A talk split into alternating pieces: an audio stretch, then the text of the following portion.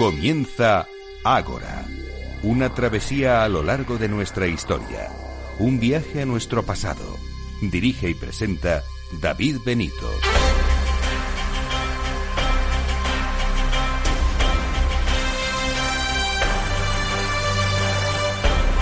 Muy buenas noches y bienvenidos a Ágora, la cita de Capital Radio, con la historia.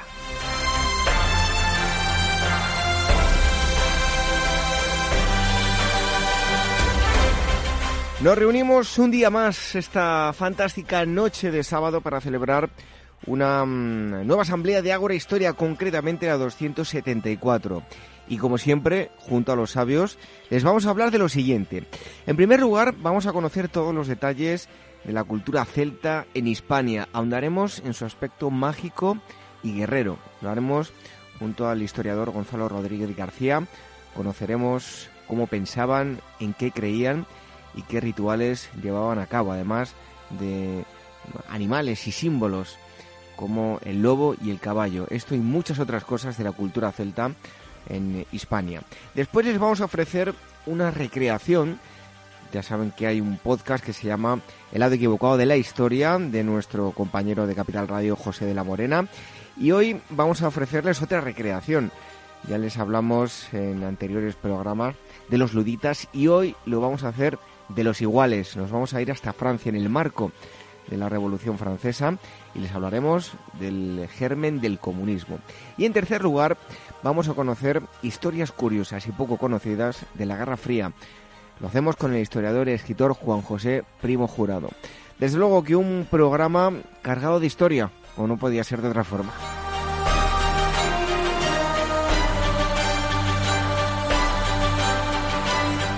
No nos cansamos de repetir ni dar las gracias por las valoraciones, por los me gusta y por los comentarios que nos van dejando en eh, los podcasts, en Evox, en Spreaker, en iTunes y en Spotify.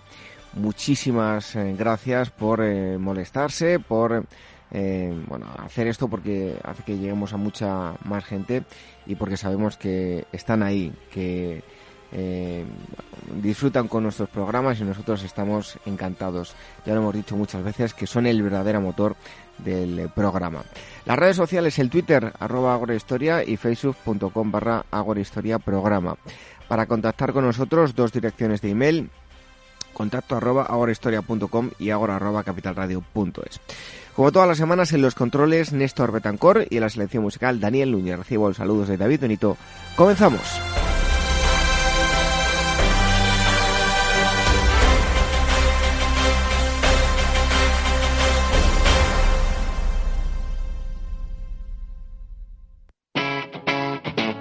Capital Radio.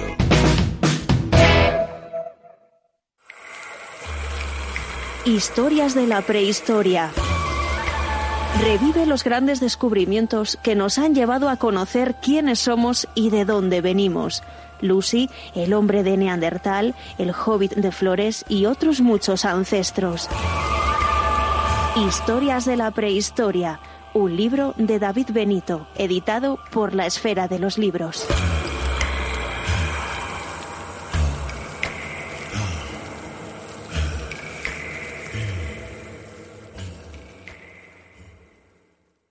Entra con nosotros en la Data Economy. La economía de los datos dibuja ya el nuevo mundo en que vivimos. Este es el primer programa de radio dedicado al Big Data en español con el asesoramiento de Piper Lab. Cada lunes a las diez y media de la mañana en Capital, La Bolsa y la Vida. Y si quieres saber más, escucha nuestros podcasts en capitalradio.es. Inmortaliza tu propia historia y no pierdas tus recuerdos. DBO Estudio de Fotografía, reportajes de todo tipo, moda, book para actores y modelos, premamá, recién nacidos, fotografía familiar, infantil y eventos sociales. Tus fotos en dboestudio.com.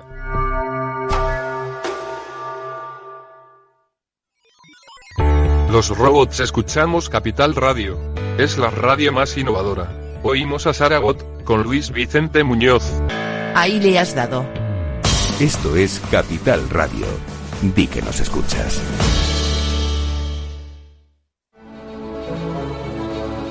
Casa de Hadas, Tumba de los Gigantes, Naragues.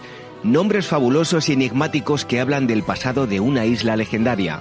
Cerdeña, a los pies del Mediterráneo, cuenta con un increíble patrimonio arqueológico con mezcla de antiguas culturas y paisajes de otras épocas. Es la isla de Cerdeña antes de la historia. Este es el destino que propone Pausanias Viajes Arqueológicos y Culturales para el próximo mes de marzo, entre el 25 y el 31, pasear entre la Edad del Bronce y la Primera Edad de Hierro.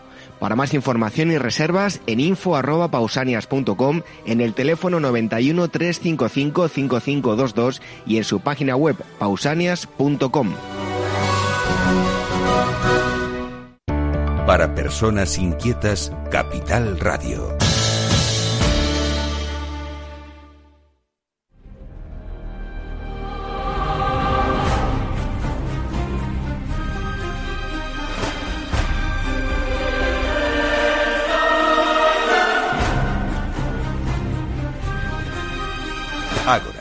Historia en estado puro.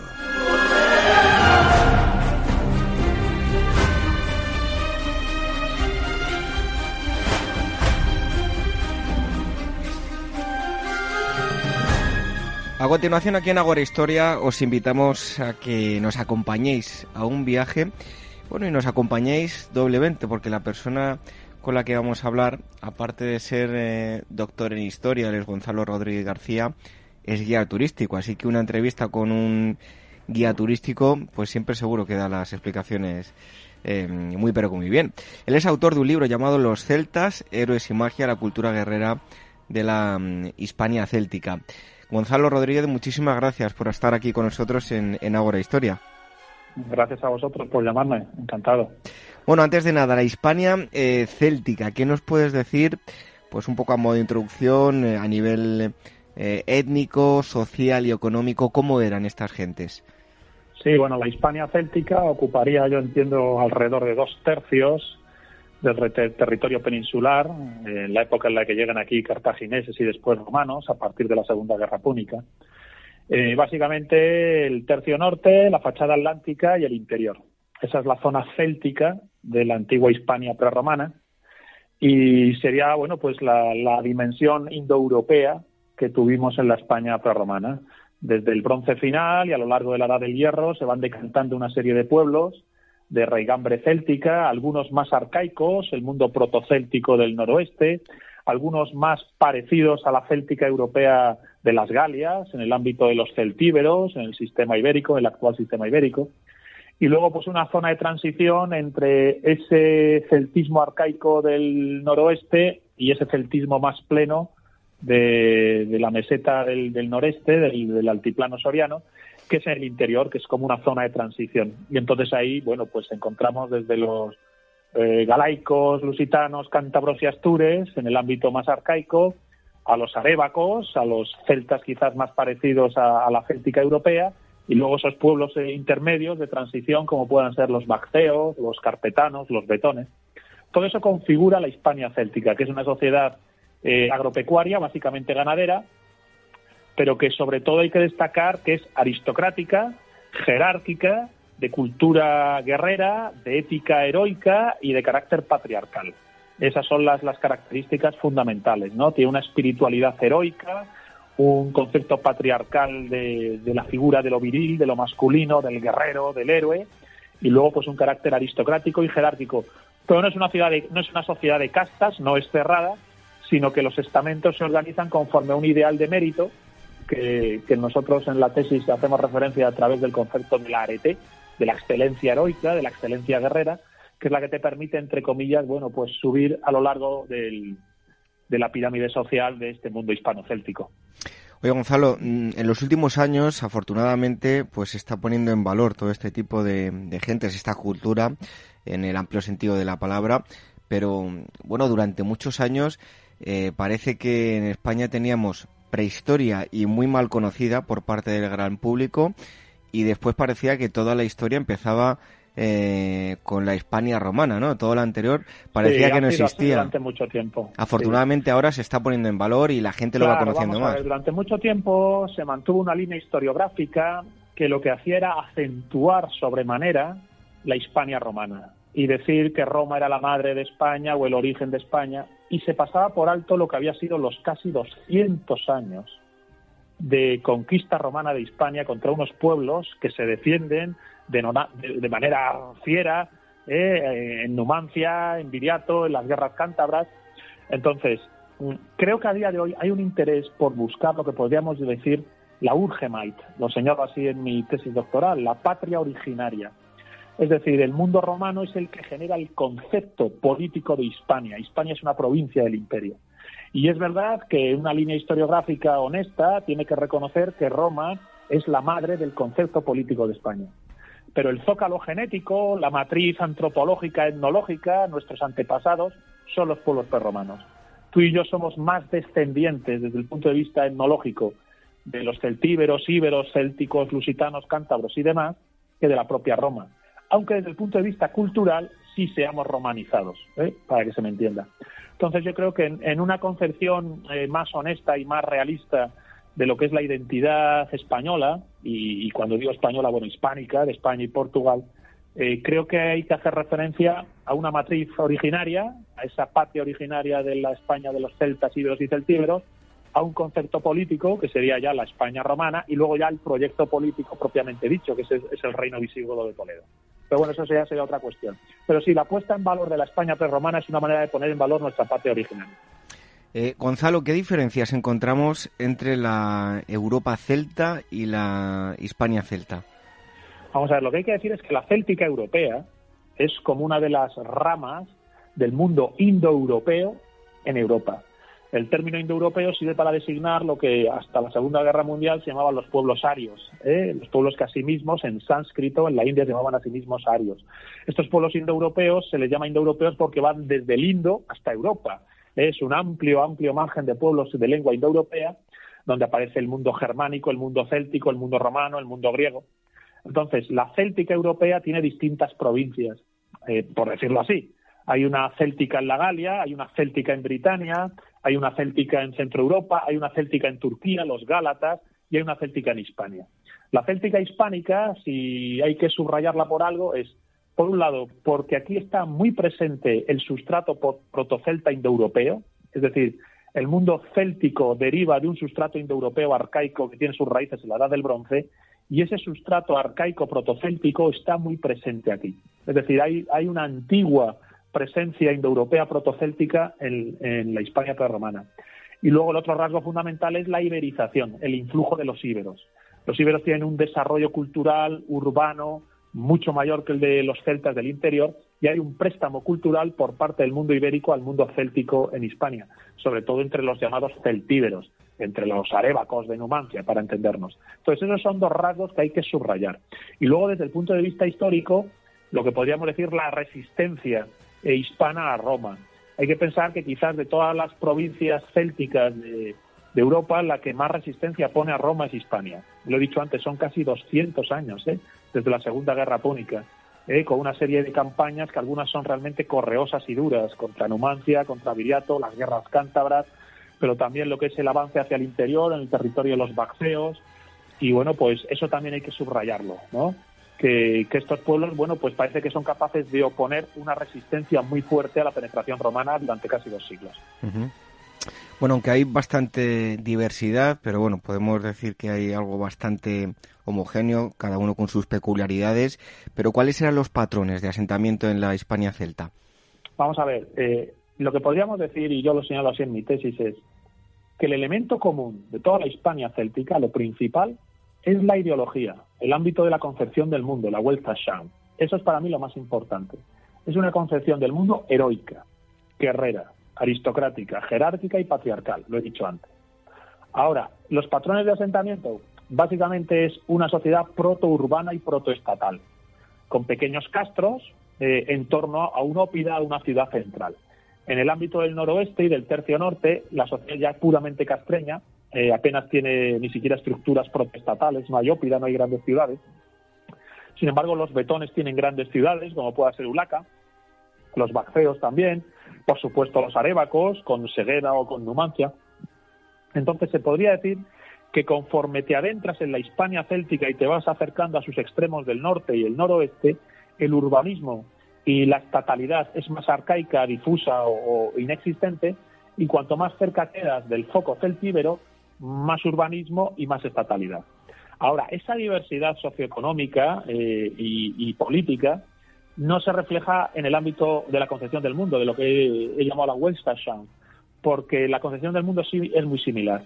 Es la ideología guerrera y la ética y espiritualidad heroica la idea de que el sujeto trasciende, sublima, refina su alma y se hace uno con los dioses de lo alto a través del camino del héroe. Para mí ese es el rasgo más distintivo de, la España céltica y es un rasgo que se puede poner en paralelo con casi todas las culturas bárbaras de la edad del hierro en Europa.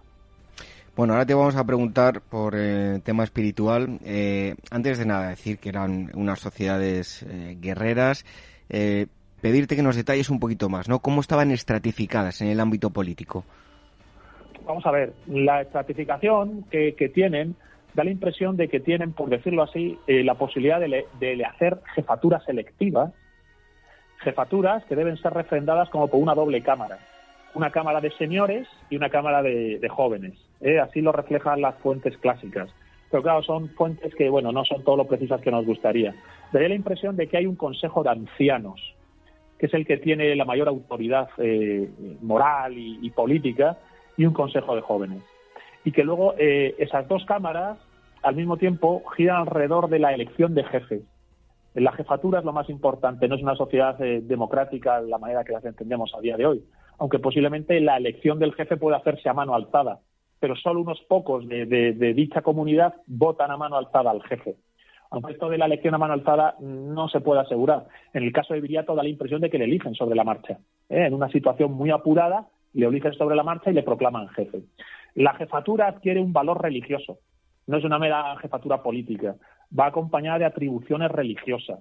Entonces, eh, eh, la jefatura tiene una dimensión sacra. Esta dimensión sacra de la jefatura hace que alrededor de los jefes se hagan juramentos de compromiso a muerte. Es el compromiso de la devotio, por el cual se juran defender al jefe hasta la muerte, hasta el punto de que si el jefe muere antes que sus hombres, sus hombres se suicidan, se quitan la vida. La guardia personal del jefe se quita la vida. Luego, alrededor de estas jefaturas surgen las clientelas, que son también eh, eh, seguidores de ese jefe, pero no tienen ese compromiso tan extremo como tienen los devotos, como tienen los consagrados, los, los guerreros juramentados al jefe. Entonces, esta sociedad de jefaturas hace del jefe el distribuidor de la riqueza. Mediante las campañas de saqueo, de rapiña, él es acaparador de bienes y distribuidor de bienes entre sus hombres. En realidad, no es exagerado decir que hay ciertos elementos, me atrevería a decir, protofeudales eh, alrededor de la edad del hierro y el valor de la jefatura. Esta sociedad de jefaturas y esta idea del jefe, sus clientelas, sus devoti, eh, los, de, los devotos, los del juramento de la devotia, y los pactos de hospitium, de hospitalidad que se establecen entre comunidades y posiblemente entre jefes, todo eso es lo que sería el entramado básico que podemos saber de la organización política de, esta gente. Bueno, interesante desde luego mm, lo que nos cuentas sobre estas eh, sociedades.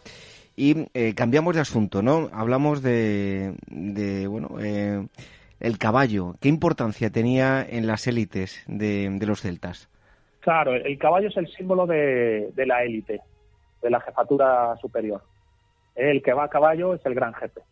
Esto es una idea que sistemáticamente se puede rastrear a través de la iconografía hispano-céltica, de la numismática céltica, quien más lo ha trabajado como casi muchas cosas ¿no? sobre la Hispania céltica es Martín Almagro Gorbea. Entonces, eh, a caballo, el jinete es, es el, jefe guerrero. Pero esto es una idea muy antigua. Esto viene ya de la edad del bronce, ¿eh? de los invasores indoeuropeos, que a día de hoy no sabemos seguro si son invasores o otra cosa, lo, que es la mutación indoeuropea de la Europa antigua.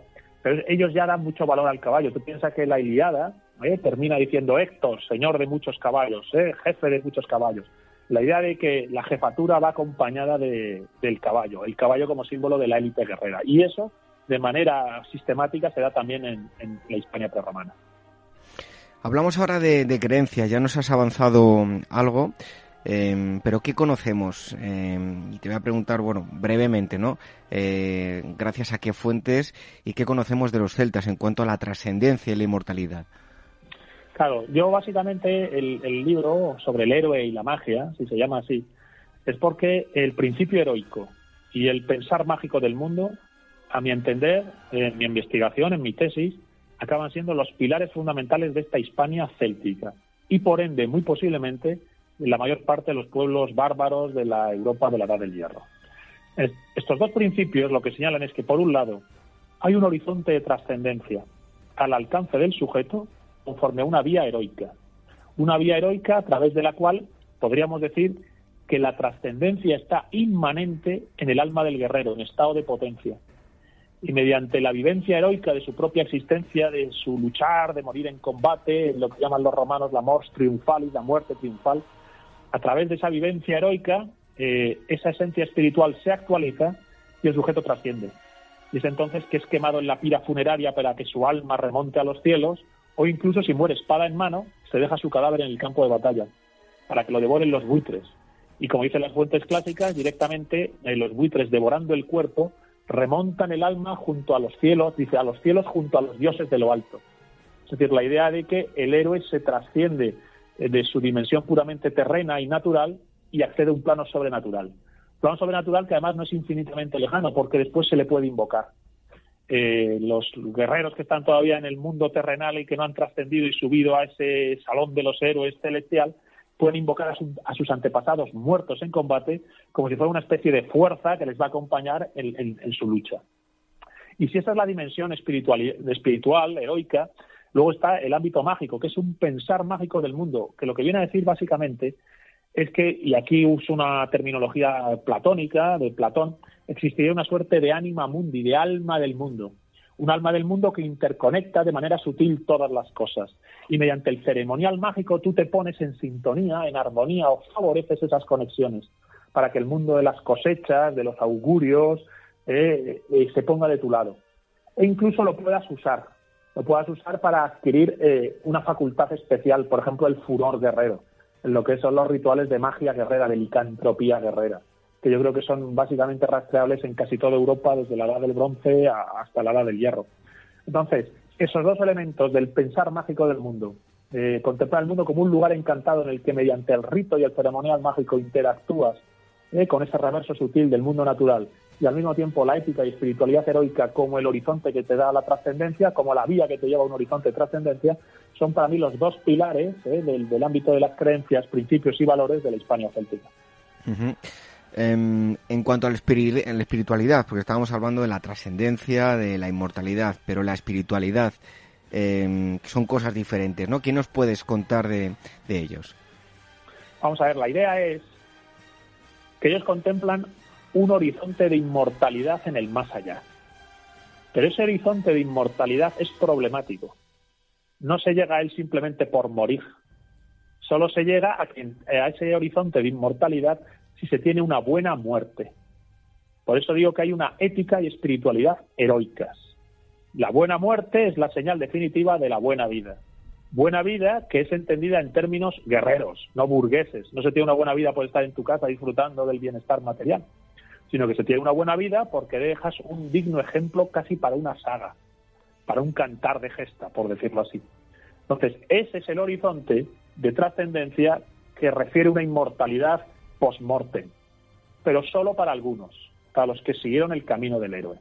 Posiblemente los demás, aquellos que no siguen el camino del héroe, contemplan posiblemente, y aquí puedes eh, apelar en parte a Julio César, lo que dice sobre las Galias, y también algunas pistas que se pueden dar en el registro arqueológico y en las fuentes respecto de Hispania, eh, supongo que eh, apuntan a una suerte de, proceso de disolución del alma en el más allá para reaparecer otra vez, quizás entre comillas, hay que poner unas entre comillas muy grandes, quizás una suerte de reencarnación. Y ese sería el ámbito de la trascendencia, de lo que haya en el más allá. Y luego, desde el punto de vista de lo que te decía de la contemplación del mundo, el mundo no es un no es un mecano como a día de hoy lo ve el pensamiento cartesiano o el pensamiento científico no no es un mero engranaje de leyes físicas sino que detrás de todo eso hay un hálito mágico y ese es el, ceremonial el que te permite la conexión con dicho hálito em, eh, hablabas de, ese eh, bueno ese paso eh, a que no todo el mundo podía sino que había que tener una muerte heroica tenemos un claro ejemplo en en los egipcios, eh, gracias al libro de los muertos, cómo debía ser ese, ese viaje. No sé si en el caso de los celtas tenemos datos de cómo era el viaje al más allá. No, nos faltan datos. Tenemos algunos relativos. Por un lado, la idea de las aguas, como si el más allá estuviera también a veces simbolizado con el paso de un río, de unas aguas, quizás entre comillas de una laguna estigia. También la idea de lo alto de los cielos, del buitre que remonta el alma junto a los dioses de lo alto, que dice la fuente grecolatina. También la idea eh, de la noche, del fuego, del lobo, del caballo, como animales que simbolizan la muerte y el tránsito al más allá y que tienen que ver con ese paso al otro lado. Pero no tenemos un libro de los muertos ¿eh? del, mundo hispano-céltico. Pero sí tenemos distintas referencias eh, transversales e indirectas que nos apuntan en esa dirección. Y hay que pensar que estas sociedades son sociedades tradicionales premodernas, no tienen nada que ver con nosotros. Su vida gira alrededor de la creencia en el más allá. Esto muchas veces se pasa por alto cuando se estudia la antigüedad. Pero el mundo premoderno, y con esto quiero decir anterior, por decirlo así, a la Revolución Francesa, es un mundo que ha hecho de la creencia en el más allá el fundamento de todo. Y en estas sociedades prerromanas todavía más. La idea de los muertos, de los vivos, del tránsito al más allá, de los símbolos que señalan el tránsito al más allá, ya sean las aguas, ya sea la noche, ya sea el buitre que, sube a lo alto. Toda esa concepción simbólica está presente en esta gente. Y, hacen del más allá el horizonte de sentido. Y por eso que es el horizonte de sentido, es un más allá problemático, que no te llega sin más, como ocurre, por ejemplo, en la cultura cristiana, ¿verdad? Donde tú tienes un alma inmortal per se. Lo que pasa es que puede ir al cielo, al infierno, al purgatorio. Aquí posiblemente el alma se puede diluir en el más allá para volver otra vez en un ciclo, ¿no? De regeneración, ¿eh? aunque no se pueda asegurar, apunta en esa dirección, que aquellos que van al ciclo de regeneración son precisamente los que no, los que no han trascendido, los que no han pasado a la isla de los bienaventurados, que dicen también las crónicas eh, grecolatinas para referirse al, al, más allá heroico del mundo céltico. En el mundo germánico esto sería el Valhalla, ¿no? Para quien nos escuche y que lo entienda, ¿no? El Valhalla, el salón de los héroes. Me pues da la impresión de que hay un salón de los héroes con los dioses que recibe a aquellos que mueren espada en mano en esa muerte triunfal. Entonces yo creo que para mí esa es la clave que hay que tener presente a la hora de valorar la idea del más allá en estas culturas. Precisamente sobre, sobre eso te iba a preguntar, ¿no? Eh, hablábamos de, ese viaje, los pocos datos que tenemos, pero ¿qué espacios sagrados hay? Eh, háblanos de los dioses una vez que ya termina ese viaje y estamos eh, simbólicamente, ¿no? Eh, los, los, celtas estaban ya en el, en el más allá. Sí, vamos a ver, yo diría espacios sagrados. Por un lado, la idea del nemetón, es un término céltico que significa bosque sagrado. Ellos hacen de determinados parajes naturales lugares de transparencia entre el más allá y el más acá. Los templos suelen ser lugares naturales. Entonces es en un paraje natural que se transparenta el supramundo y nuestro mundo. Y por otro lado, respecto de los dioses, los dioses se caracterizan no tanto por su nombre como por su función. Funciones fundamentales que tienen que ver con la soberanía eh, sagrada, con la guerra, con la fertilidad o la producción de cosechas, las divinidades pueden ser asignadas a cada una de estas funciones, aunque cambie su nombre. Y luego, yo en mi tesis planteo que quizás eh, conforme la sociedad de jefatura se desarrolla y en torno a la cofradía guerrera y a las élites guerreras se va ordenando la política de este mundo de la edad del hierro, la idea fuerza de unir eh, la guerra, la magia y el más allá genera que determinadas divinidades adquieran especial relevancia sería el dios Lug del mundo céltico, Wotan del mundo germánico, Odin del mundo escandinavo, eh, da la impresión de que esta es la divinidad de la cofradía guerrera, de la Manerbun, de la hermandad consagrada en torno a un jefe conforme a unos rituales mediante los cuales adquieren el furor y son la élite de su comunidad. Bien, pues da la impresión de que hay una divinidad vinculada a este tipo de hermandades y fratrias guerreras y que sería a su vez la divinidad, divinidad al final preeminente, en la medida en que esas unidades político-militar religiosas de las cofradías guerreras son a su vez las unidades eminentes, preeminentes de sus propias sociedades. Entonces, por un lado se distinguiría la función soberana, la función guerrera y la función económica de la pura fertilidad, y por otro lado, ese, ese principio, eh, no sé si decir teológico o mitológico, ese principio mitológico alrededor de una divinidad que aúna lo político, lo militar y lo religioso y lo pone además en torno a la idea del más allá y la trascendencia. Bueno, el libro precisamente se llama Los celtas, héroes y, magia. Y precisamente por eso te vamos a preguntar, ¿no? Eh, si unimos la, la guerra y la magia, tenemos, me imagino, datos sobre algunos rituales relacionados con en estos dos ámbitos, ¿no? Claro, claro, es que es apasionante rastrearlo y de hecho se puede seguir rastreando. Yo en realidad solo lo aproximo, se puede seguir profundizando en ello. Eh, la guerra y la magia van de la mano en este tipo de culturas la magia como una técnica mediante la cual, igual que he explicado antes, se interactúa con el reverso sutil de la realidad.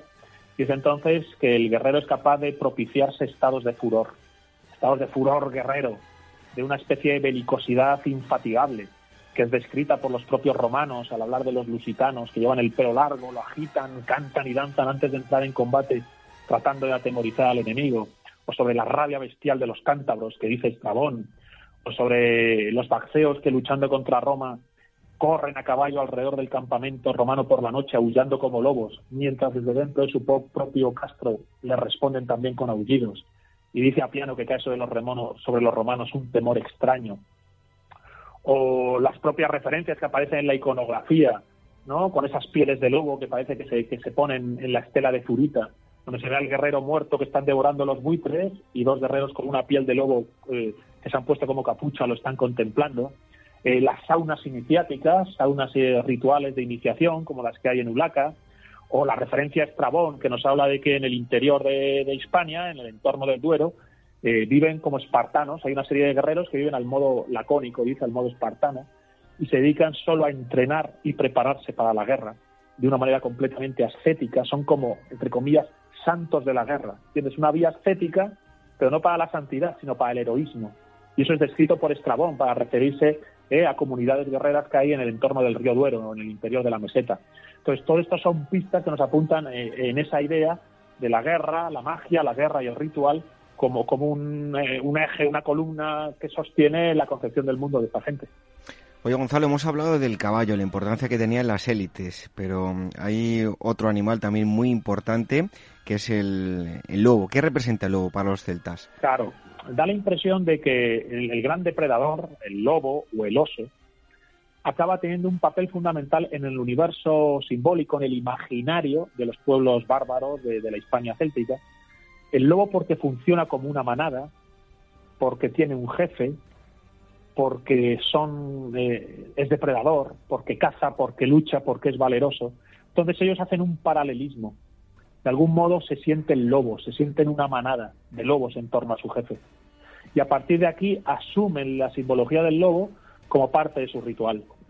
Eh, sobre todo de sus rituales que llamo yo de, licantropía guerrera, que son esos rituales que he mencionado antes, mediante los cuales pretenden propiciarse estados de furor, como si se volvieran bestias salvajes. De ahí la rabia bestial que dice Estrabón sobre los cántabros. Entonces el lobo acaba adquiriendo un valor simbólico fundamental dentro de las manerbun, de las cofradías guerreras, que son esas eh, células político-militar religiosas que acaban capitaneando sus sociedades y que tienen esos ritos, pues un ceremonial quizás entre comillas me atrevería a decir secreto, que el resto de la sociedad no participa de él, un ceremonial secreto mediante el cual se convierten en, la élite guerrera, que es la élite que es capaz de propiciarse los estados de furor, de, de, licantropía, como de hombres lobo o de guerreros lobo. Esto quien más lo ha trabajado aquí es Peralta Labrador en España, con su libro sobre los cántabros, y rastrea las pistas ¿no? de este guerrero lobo en el mundo cántabro, pero también en el mundo celtíbero, en el mundo lusitano. Bueno, y en este sentido eh, tendría un valor especial bueno, hablar de, de Baélico, ¿no? Claro, Baélico para mí es una divinidad muy interesante. Eh, Baélico, que viene quizás del céltico Walios, que significaría lobo, de donde viene también quizás aullido. Entonces, Baélico es un dios lobo de los betones, que además se le ha encontrado aras votivas en un lugar que se llama Postoloboso, en Ávila. Entonces da la impresión de que Baélico sería la divinidad de la Manerbún, la divinidad lobuna o el gran dios lobo de los betones. Betones que son un pueblo guerrero que construye grandes castros, que llegan a acompañar a Viriato en sus guerras contra Roma, que llegan a ayudar a los carpecanos en sus luchas contra Aníbal y contra los romanos, que llegan a atacar a Aníbal cuando hace una campaña del interior, las cosechas de los Pacceos, y, que incluso, fíjate, es interesante, mm, creo que es Estrabón, hablo de memoria, el que señala que los betones solo entendían la vida, la élite, entiendo se refiere a la élite, solo entendían que debían dedicarse o a la guerra o al banquete. Esta idea de la guerra y el banquete es muy importante, porque nos recuerda a los héroes de la Iliada. Cuando tú visitas la Iliada te das cuenta que Aquiles y su cofradía guerrera, los mirmidones, solo se dedican a entrenar, a luchar o a estar en un banquete, reunidos, intercambiando prendas, regalos, eh, bebidas, comida. La idea del banquete y de la guerra como los escenarios predilectos de la aristocracia, eh, indirectamente se nos viene a señalar al hablar de los betones, cuando dice, no, es que los romanos se dieron cuenta de que los betones solo entendían la vida o en la guerra o en el banquete. Bien, está hablando entonces de una élite aristocrática que reproduce un modelo similar al que encontramos en la Iliada, ¿eh? donde Aquiles y los mirmidones o entrenan o banquetean, pero no, no se dedican a cosechar el campo, ¿verdad?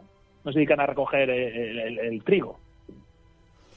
Bueno, ya para terminar, em, con los celtas, ¿podemos hablar ya de un culto imperial? Sí, eso es eh, un, tema muy importante en mi tesis, hasta cierto punto novedoso. Y es que yo contemplo, y así lo planteo en mi trabajo, y así, bueno, se me, se me refrenda en el tribunal cuando se aprueba la tesis doctoral, que la sociedad de jefaturas del mundo hispano-céltico, una vez es conquistada por Roma, no se desnaturaliza al romanizarse, porque el juramento de lealtad al emperador, el culto imperial romano, supone en cierta medida una continuación del culto a los jefes y la sociedad de jefaturas del mundo hispano-céltico. Es decir, la ideología de la jefatura heroica y del compromiso guerrero con tu jefe, del arete y la fides, del honor y la lealtad, se puede mantener vivo en el mundo romano a través del culto imperial. Y es entonces que surgen numerosas unidades de auxiliares y de tropas hispanas que se reclutan para las legiones de Roma, jurándole al tal emperador y continuando mediante el culto imperial continuando su, propio, su propia ideología guerrera del culto al jefe sagrado. Más aún cuando Roma hace el emperador pontifex, puente entre el cielo y la tierra, imperator et pontifex. Entonces, eh, el mundo imperial romano y el culto al emperador es como la plasmación sobredimensionada de algo que en el mundo hispanocéntrico está eh, en semilla, en estado de potencia. Roma lo actualiza. Y por eso yo considero que a través del culto al emperador, Mm, se produce una continuación y no una desnaturalización de la concepción del mundo de la Hispania céltica respecto del honor y la lealtad del arete y la fides. Bueno, pues eh, todo aquel que quiera profundizar hemos eh, nada, dado unas pinceladas. Eh, les aseguro que si les gusta el, tema, tienen aquí para entretenerse y para profundizar. Los celtas, héroes y magia, la cultura guerrera de la Hispania eh, céltica. El autor ha estado con nosotros, él es doctor en historia, Gonzalo Rodríguez García. Gonzalo, muchísimas gracias por haber estado aquí con nosotros en Agora Historia. Gracias a ti, ha sido un placer. ¿eh? encantado para cualquier cosa que queráis que pueda colaborar. Será un placer que, que contéis conmigo. Muchas gracias. Un fuerte abrazo. Adiós.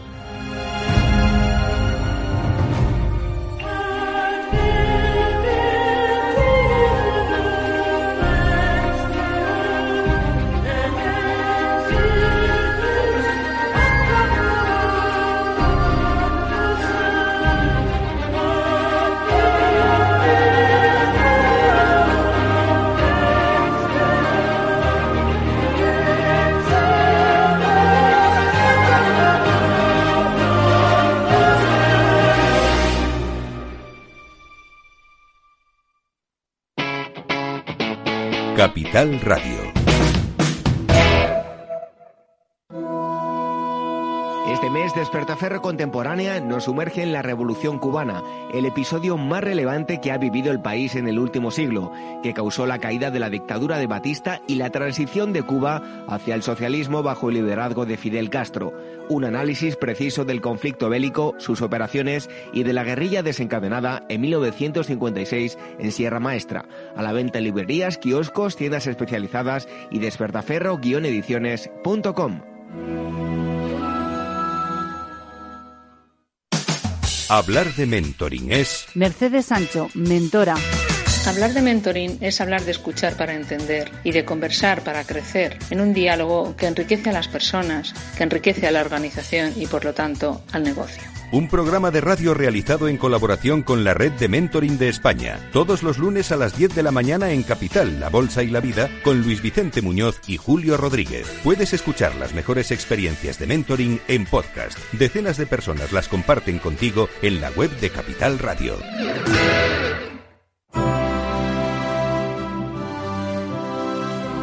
¿Eres actor o modelo y necesitas un book profesional o simplemente quieres tener unas fotos de estudio? En DBO Estudio de Fotografía hacen tus sesiones a medida. Toda la información en dboestudio.com.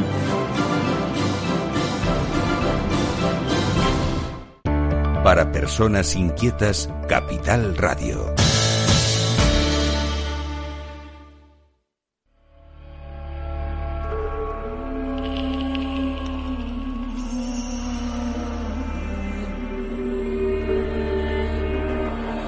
Ágora, historia en estado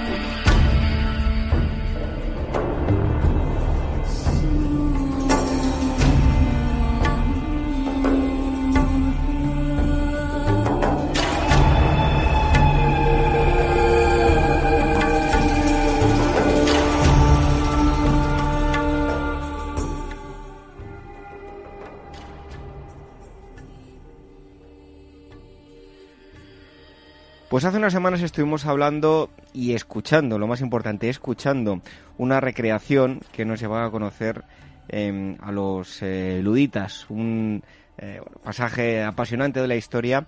Y hoy vamos a conocer otro de sus pasajes también en forma de recreación y lo vamos a hacer con eh, la persona que estuvimos hablando también la, la primera vez, con José de la Morena. Bienvenido una vez más a Ágora. Bueno, bien hallado. Muchísimas gracias, David. Bueno, antes de nada, antes de decirnos eh, de mm, exactamente de la conspiración de la que nos vas a hablar hoy, eh, haznos una pequeña introducción. ¿A qué año nos vas a llevar? Uf, eh, pues nos vamos a ir hasta un 1700, eh, nada menos. Eh, hasta la. Bueno, si, si, si no quieres que diga el título, no lo digo, pero si te digo que hay que irse hasta Francia, que hay que irse hasta 1796, eh, más o menos, eh, ya os vais situando, supongo. Bueno, pues eh, vemos ahí, nos viene a la mente Revolución Francesa y lo que nos vas a, a contar, ¿no? La conspiración de los iguales. Eh, exactamente, justo, esa conspiración de los iguales que surgió, eh, bueno, pues unos años después justo de la Revolución Francesa, eh, prácticamente pegado. Muchos de las eh, mucha de la gente que se unió a ese movimiento, que es de, mil no- de 1797, es decir, un año después de esa Revolución Francesa, eh, que se unió al movimiento de los iguales, había participado en la propia revolución. Eh, y, es curioso, yo no sé si, me imagino que tú lo conocías fantásticamente, esta historia de los iguales, eh, pero es una de esas historias que, está bastante oculta. De hecho, el, el libro del que en teoría era su precursor, de François Babeuf, no se conoce hasta pasado el 2008. O sea que el, el libro entero, o sea que ojito. Oye, antes de meternos eh, de lleno en, el, en la recreación de hoy, em, todos aquellos que quieran buscarlo lo van a encontrar en diferentes plataformas, el lado equivocado de la historia, pero imagínate que hay alguien que tiene pues una historia de este tipo que quiere haceros llegar para que hagáis una recreación. ¿Dónde os tienen que escribir? Eh, pa- ah, para que le hagamos una recreación. Sí, sí, pues Exacto, que os den una pista para encontrar una, una buena historia. Pues sí, nada, que escriban, que me escriban personalmente si quieren a J de la Morena, eh, arroba capitalradio.es, eh, que escriban ahí y lo que necesiten. Eh, ahí van a tener, eh, bueno, si, si tienen ahí un hilillo del que efectivamente ir, ir tirando, de yo creo que esta historia no se conoce y, y etcétera, pues eh, tiramos sin ninguna duda de ese, de ese hilo porque además nos gusta mucho. Eh, hay historias que están más escondidas que otras, eh, quiero decir que aceptamos un poco de todo, pero la idea es que no sean pues historias comunes, ¿no? Que no sea la típica cosa que viene en los libros incluso de bachillerato. Bueno, sí, cada vez vienen menos cosas en los libros de bachillerato, pero bueno, el caso es que no sea una historia que, que ya conozca todo el mundo, que no sea, pues no, vamos a hablar de la Segunda Guerra Mundial, no, hay que intentar ser un, un poco más precisos, de sabéis que en la Segunda Guerra Mundial pasó esto y tal y ya ha quedado un poco escondido en la historia, esa sería un poco más el, la idea, o sea que... Para el que quiera, de todas formas, eso, J de la Morena, y que escriban ahí, J de la Morena, capitalradio.es. Pues ahí tenéis un, correo al que, en el que podéis proponer eh, alguna una historia que para luego ser recreada, historias de, este tipo. Em, siempre se ha dicho, si nos vamos a la antigüedad, que los espartanos es eh, el inicio del comunismo, pero eh, no sería exactamente, ¿no? Aquí sí que vemos en los iguales el germen de lo que luego se convertirá en comunismo.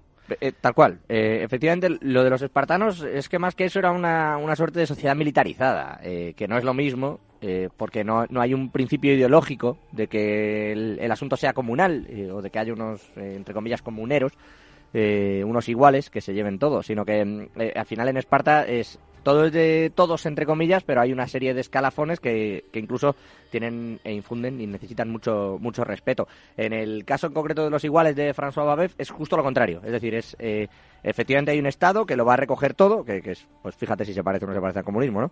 Eh, pero después va a repartir eh, de forma absolutamente igualitaria e incluso la tierra no se trata de abolir la propiedad privada, sino de repartir el mismo tipo de propiedad a cada uno. Eh, de manera que mm, pues el suelo donde pisas eh, no es un tuyo como tal, eh, no se entiende la propiedad como la, como la entiende en el capitalismo eh, normalmente, pero eh, sí que de, en cierta medida es donde tú habitas y en esa, en, esa medida te pertenece también. Eh, esta gente, estos iguales, de todas formas, fracasaron justo por esto. No tanto por el reparto de lo que se conseguía en las cosechas o, de lo que el Estado lograba, que podía ser, eh, pues si uno pagaba una serie de tributos, después había una repercusión también que, que podía estar más o menos de acuerdo los revolucionarios franceses con repartir eso, pero los iguales dieron al traste y, y, se dieron de bruces con la realidad cuando intentaron repartir la propiedad. Es decir, vale, todo va a ser de todos. Ahí es donde efectivamente eh, pues se fueron se fueron al hoyo. Y efectivamente también es, como dices, eh, David, el, germen del comunismo sin ninguna duda. Más allá de, de Marx o de Engels o, o demás, en, claramente en, el, en, lo que se llamaban eh, los crímenes del Carrier y, y esa, ese libro que escribe el señor François Babeuf, eh, en lo que pretende reparto de, todo lo que haya, tanto en recursos y en propiedades, ahí es donde sí que queda claro eh, esa especie de inicio del, de lo que sería después el comunismo, como, bueno, como una ideología, porque luego ya sabes que cuando lo llevan a la práctica cada quien lo lleva como quiere.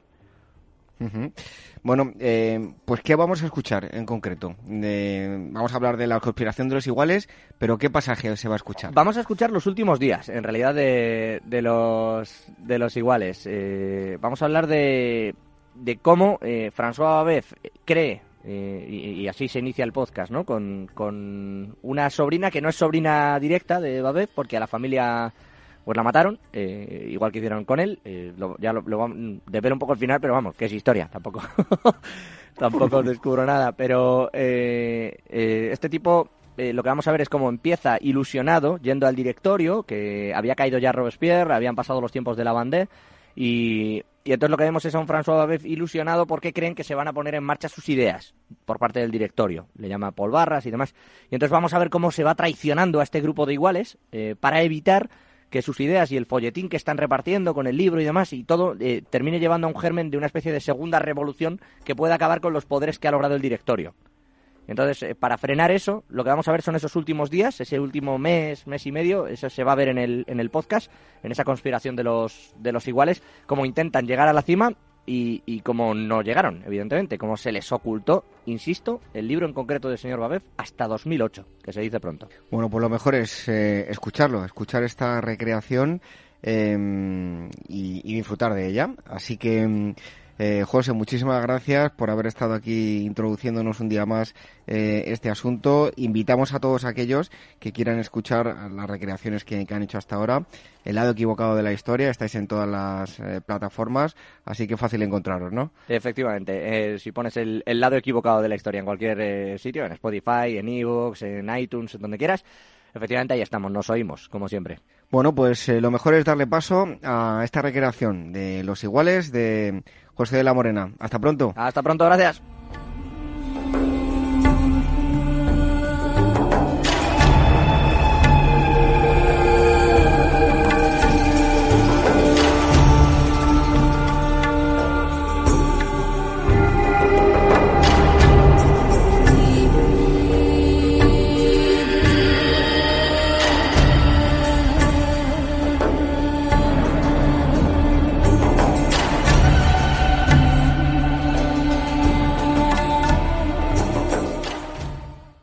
Desde que abrí el libro de los olvidados aquella tarde, desde que supe de la existencia de los luditas, no dejaba de ver fantasmas. En el portal de casa, esperando cruzar un paso de cebra, en alguna silla vacía en el trabajo, muertos de otras épocas me miraban curiosos. El viejo bibliotecario no me advirtió de esto. Parecían llamarme. El primer día parecían fantasmas de épocas dispares, pero desde el segundo uno de ellos se hizo más presente. Una semana después, esa niña me seguía a todas partes. Llevaba un vestido largo y escotado, opulento, pero algo gastado, con falda y sobrefalda, al estilo del siglo XVIII. Juraría que era francesa. Cada vez que me acercaba al libro, ella aparecía con más fuerza. Sentía que necesitaba abrirlo, ir con ella, recuperar su historia, sacarla del olvido. Abrí el libro, temblorosa. En el filo de la historia, entre el humo y el hambre, entre el hollín y las falsas monedas, gastados como botellas trucadas, comprados por una revolución, culpables de otra. Los iguales, la conspiración de los que entregaron todo hasta perderlo, en el lado equivocado de la historia.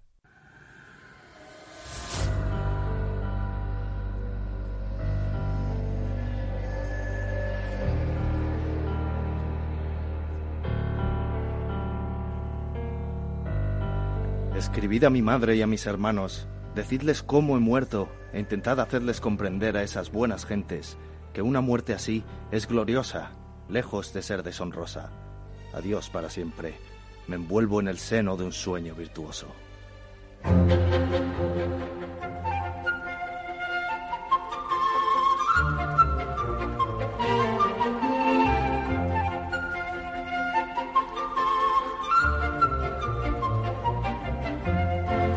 ¿Dónde estoy? ¿En casa, querida? Sé bienvenida a París, al centro del mundo, al momento en el que giran los derechos. ¿Quién eres? ¿Qué ha pasado? La casa, amplia y de techos altos, estaba revuelta, llena de papeles por el suelo y muebles fuera de sitio. Mi nombre es Sophie. Quiero enseñarte esto. Qué calor hace. ¿Sabes? Agosto nunca me ha parecido un gran mes, pero aquel de 1797 fue el peor de nuestras vidas. Nos dejaron la casa, pero se llevaron todo lo que había allí sobre todo lo que utilizaba el tío para sus escritos. Querían borrar la memoria de François Babeuf. Fue uno de los nombres más importantes de la revolución aquí en París, y utilizaban sus escritos siempre que podían para alentar al pueblo a levantarse. Cuando todo terminó hace unos años, el tío Grachus, así llamábamos nosotros a François Babeuf, continuó pidiendo que todo fuera comunal. Él no quería lo mismo que los jacobinos, no entendía que la propiedad se repartiese de esta manera quería compartir la tierra, la producción, y repartir después por igual lo conseguido. Pero no quería verter sangre. Grachus nunca quiso matar, y acabaron por matar a su familia. Por eso me dieron a mí esta carta. Escribid a mi madre y a mis hermanos. Decidles cómo he muerto. Esto es lo que ocurrió entre el 10 de mayo y el 8 de agosto de 1797. Los últimos días de François Babeuf, tío Grachus.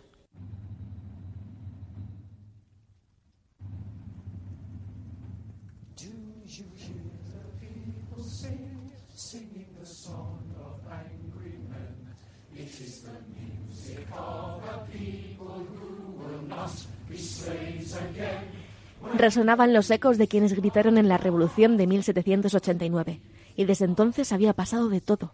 El miedo a Robespierre, a la Pandé, hizo que muchos de los que le auparon al poder corrieran a esconderse a las afueras de París. Tío Grachus nos obligó a quedarnos. Estaba convencido de que lograría acabar con aquellas matanzas en forma de revancha. Oh, pequeña Sophie, ¿has visto mi librito? El de la portada verde. El sistema de despoblación o la vida y los crímenes de Carrier. Es el título, por si lo ves. Tiene que estar eh, junto al piano, mira a ver. ¿Es este? Sí. Ah, querida, siempre me salvas la vida. ¿Quieres acompañarme? Hoy estás preciosa. ¿Quién es tu amiga? Ella eh, es Chloé, una buena amiga. Vamos a ver a Paul. A Paul Barras. Ahora que ha caído Robespierre, tenemos una oportunidad. Es verdad que Barras y yo no somos los mejores amigos del mundo pero creo que está dispuesto a atender a razones y a detener esta masacre. ¿Tú crees? Seguro. Acompáñame, querida. Verás el verdadero cambio. Venid las dos. Primero el gobierno y ahora la igualdad para todos. Esta crisis económica que ha causado el desgobierno del directorio toca su fin y él mismo ha debido darse cuenta. Vendrán también D'Arte y Buonarroti. O todos o ninguno, pequeña Sofía. Ven conmigo. Las calles de París eran un hervidero. François Babev nos abría paso a toda velocidad y Sophie y yo le seguíamos diligentes. No dejaba de mirar a mi alrededor, maravillada por los edificios, las gentes. Siempre había querido ver París de esta manera. Era un sueño cumplido, aunque presentía que estaba a punto de pasar algo terrible. Ah, D'Arte, Bonarroti, Sylvain, amigos. François, hoy podremos dar por cerrado el Club Panteón, el directorio secreto. Eh, Babev, traes los documentos. Con las buenas cosechas de este año el reparto será maravilloso. Cambiaremos la historia. Todos por igual, Babev, como soñamos. Vamos, Babev. Toca esa puerta. Que nos abra un nuevo futuro. Estaban exultantes, detenidos frente a la casa de Paul Barras. El aire se hizo cada vez más denso. Todo estaba demasiado quieto, demasiado callado. Tío Grachus se encaminó a la puerta. Tocó tres veces. Darte y Bonarroti dieron un paso atrás. Algo iba mal. La puerta se abrió de pronto y un soldado, fusil cargado, disparó de inmediato. ¡Tío! ¡Corred! ¡Niñas! Darte, ayuda a François. Buonarroti casi nos cogió en volandas a Sofía y a mí. Los tres echamos a correr. Darte levantó a Babev del suelo, pero antes de que pudieran moverse se vieron rodeados. Sylvain corría calle abajo, en solitario. Los dejamos allí, a pesar del llanto de Sofía. Debimos volver a por él. Debimos ir armados. Nadie podía estar tranquilo en Francia ni antes ni después de la Revolución. No sé por qué fuimos tan ingenuos, tan inocentes. Buonarroti trató de que todo fuera bien. Él me llevó a su casa, me dejó con su mujer, pero a él también lo arrestaron. Vinieron por él esa misma tarde. Sofía había cambiado. El entorno se llenó de una extraña niebla. De pronto estábamos de nuevo en mi casa. Sin tiempo para recobrar el aliento, volví a cogerme de la mano. Atravesamos aquella especie de bruma del tiempo. Así es como claramente los fantasmas me llevaban a su época. ¿Dónde me has traído ahora? Esta es la Plaza de la Concordia. ¡Qué gracia! Nunca había pensado en lo irónico del nombre. Aquí fue donde todo estuvo a punto de cambiar. Durante casi un mes, sus amigos trataron por todos los medios de liberar al tío Grachus. Hubo una buena cosecha, pero pocos vieron sus beneficios. La República debía favores y tenía demasiadas bocas hambrientas. Darte logró salir de la cárcel gracias a la influencia de su amante, la mujer de un alto mando del directorio. Hizo imprimir copias de la portada del libro de Grachus y los repartió por todo París. El gobierno del directorio, con Paul Barras entre ellos, comenzó a temer lo que la gente llamaba la conspiración de los iguales, porque eso era lo que querían. Solo eso, una igualdad absoluta de cada ciudadano. Por cada una de las entradas a la plaza llegaba cada vez más gente. En apenas unos minutos estuvo completamente llena. Miles de personas lanzaban al aire el folletín que había repartido D'Arte. Él mismo estaba en el centro de la plaza, subido a un improvisado andamio hecho con cajas y maderos. Iguales de Francia, ya basta de lecciones morales, de hipocresía en el directorio. Nos dijeron que habría pan para todos, que todos tendríamos nuestra propiedad, la tierra que a cada uno le pertenece en Francia, pero nada se reparte. El Estado debe proteger nuestros intereses, debe ser quien gestione la tierra. Pero todos tenemos el mismo derecho a estar en ella, a lograr nuestro propio sustento. Todos debemos poseer lo mismo, tener lo mismo. ¿Acaso no es esto un derecho del ciudadano? La muchedumbre se agolpaba en la plaza, gritaba furibunda, hablaban de asaltar la sede del gobierno, de iniciar un nuevo reparto. Ya basta de matanzas, de secuestros, de terror. La revolución debía frenar la sangre. Ha llegado el momento y la ocasión de divulgar a Francia un inmenso secreto. Es posible que un millón de habitantes, arrojados a la tumba, viviesen todavía si no fuera por la política del directorio. Acabemos con esto hoy mismo. Fíjate. Miré hacia donde señalaba Sofía. Un hombre se abría paso hacia Darte con una pistola en la mano. ¿Y Silven? ¿Qué está haciendo? Lo siento.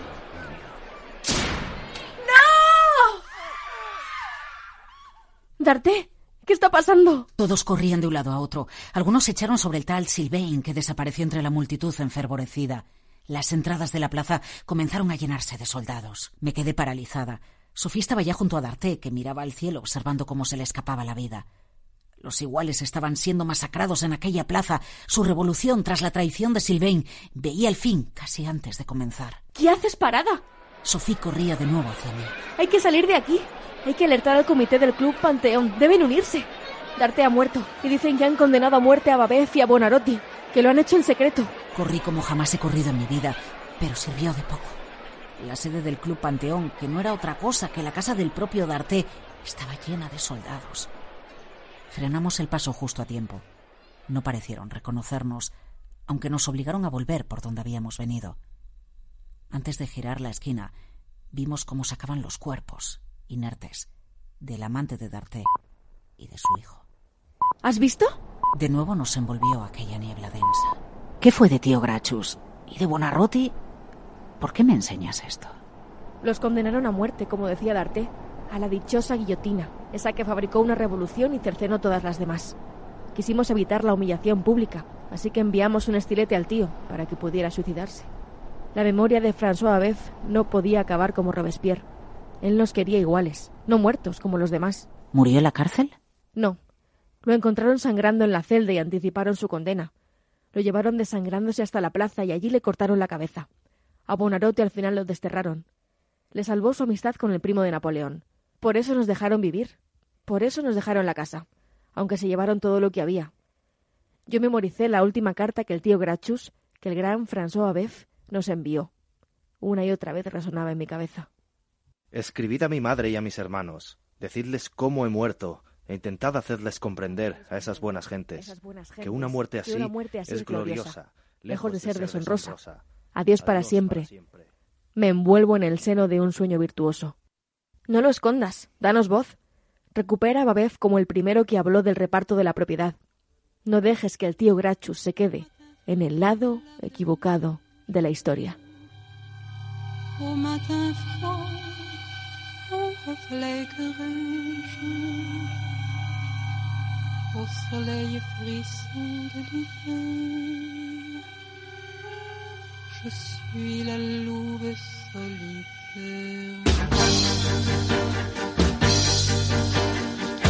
J'allais sur mes terrains de guerre, caché, chassant sur mes chemins sur un socle de pierre. Il m'est apparu un grand chien. Et moi la louve, et moi la reine,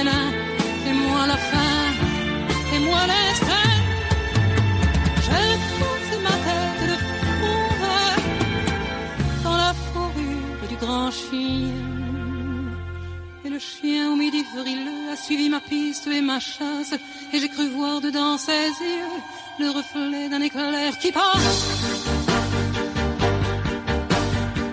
Il faut croire qu'il était chien fou quand il me suivait sur la neige, et tant que chien, il se crut loup et prit sa patte dans mon piège. Et moi la louve, moi la reine, et moi la fin, moi la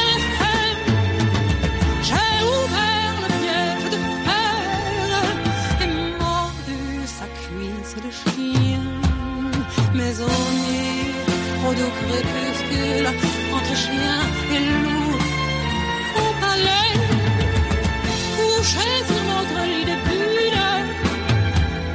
Moi, louve, j'ai léché ses plaies.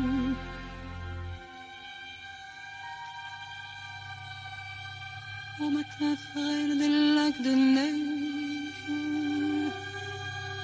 au matin froid, reflet neige, au soleil frisson de l'hiver. Je reste louve solitaire, solitaire, solitaire.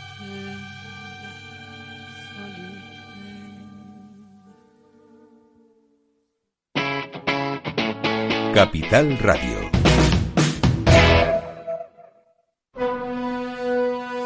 Este mes, Despertaferro antiguo y medieval vuelve a la figura del rey Epiro en Pirro, el ocaso de un aventurero. En este número se retoma su biografía a partir de su viaje a Sicilia en el año 278 a.C. y recorremos los últimos años de su vida siendo coronado rey de Macedonia hasta su accidentada muerte en el asedio de la ciudad de Argos. A la venta en librerías, kioscos, tiendas especializadas y despertaferro-ediciones.com.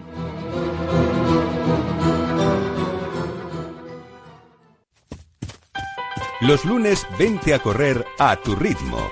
Si eres corredor o quieres serlo, si te gusta el deporte y estar en forma, escucha a tu ritmo los lunes de 10 y 5 a 12 de la noche en Capital Radio. A tu ritmo, con Luis Blanco. La llegada al mundo de un hijo o hija es algo único e irrepetible. Inmortaliza sus primeros días con fotografías y una estética muy cuidada. En DBO Estudio de Fotografía os harán un reportaje inolvidable, un tesoro para los padres y para los hijos. Toda la información en dboestudio.com.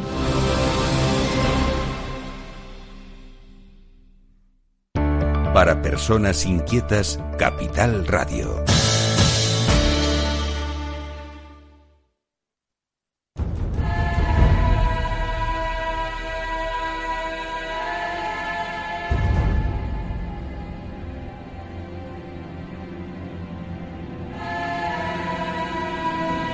Ágora, historia en estado puro.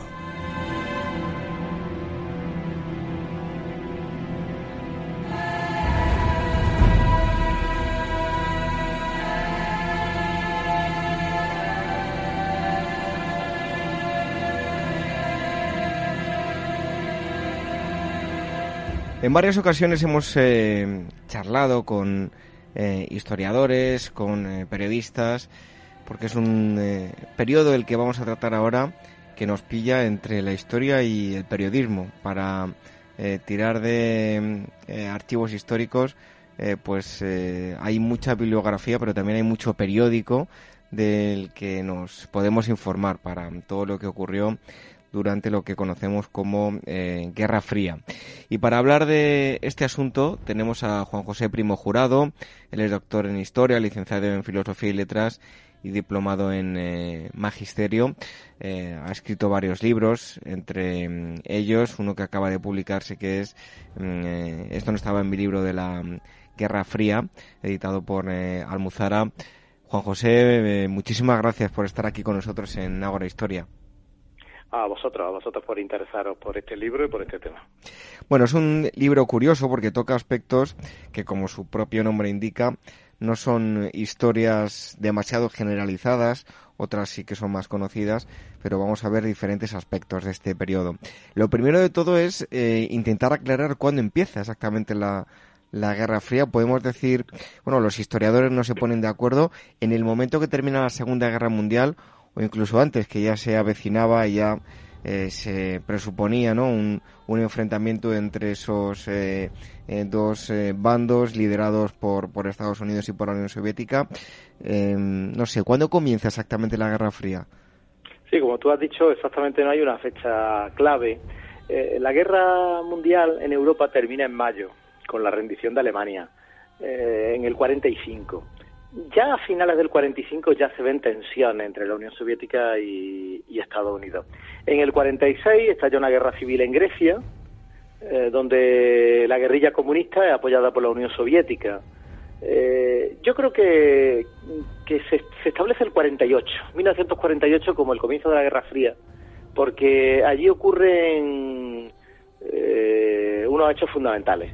El, primero, eh, el Partido Comunista da un golpe de Estado en Checoslovaquia, en Praga, y Checoslovaquia pasa a la órbita soviética, cuando eso no estaba previsto en los, acuerdos de Alta y de, de.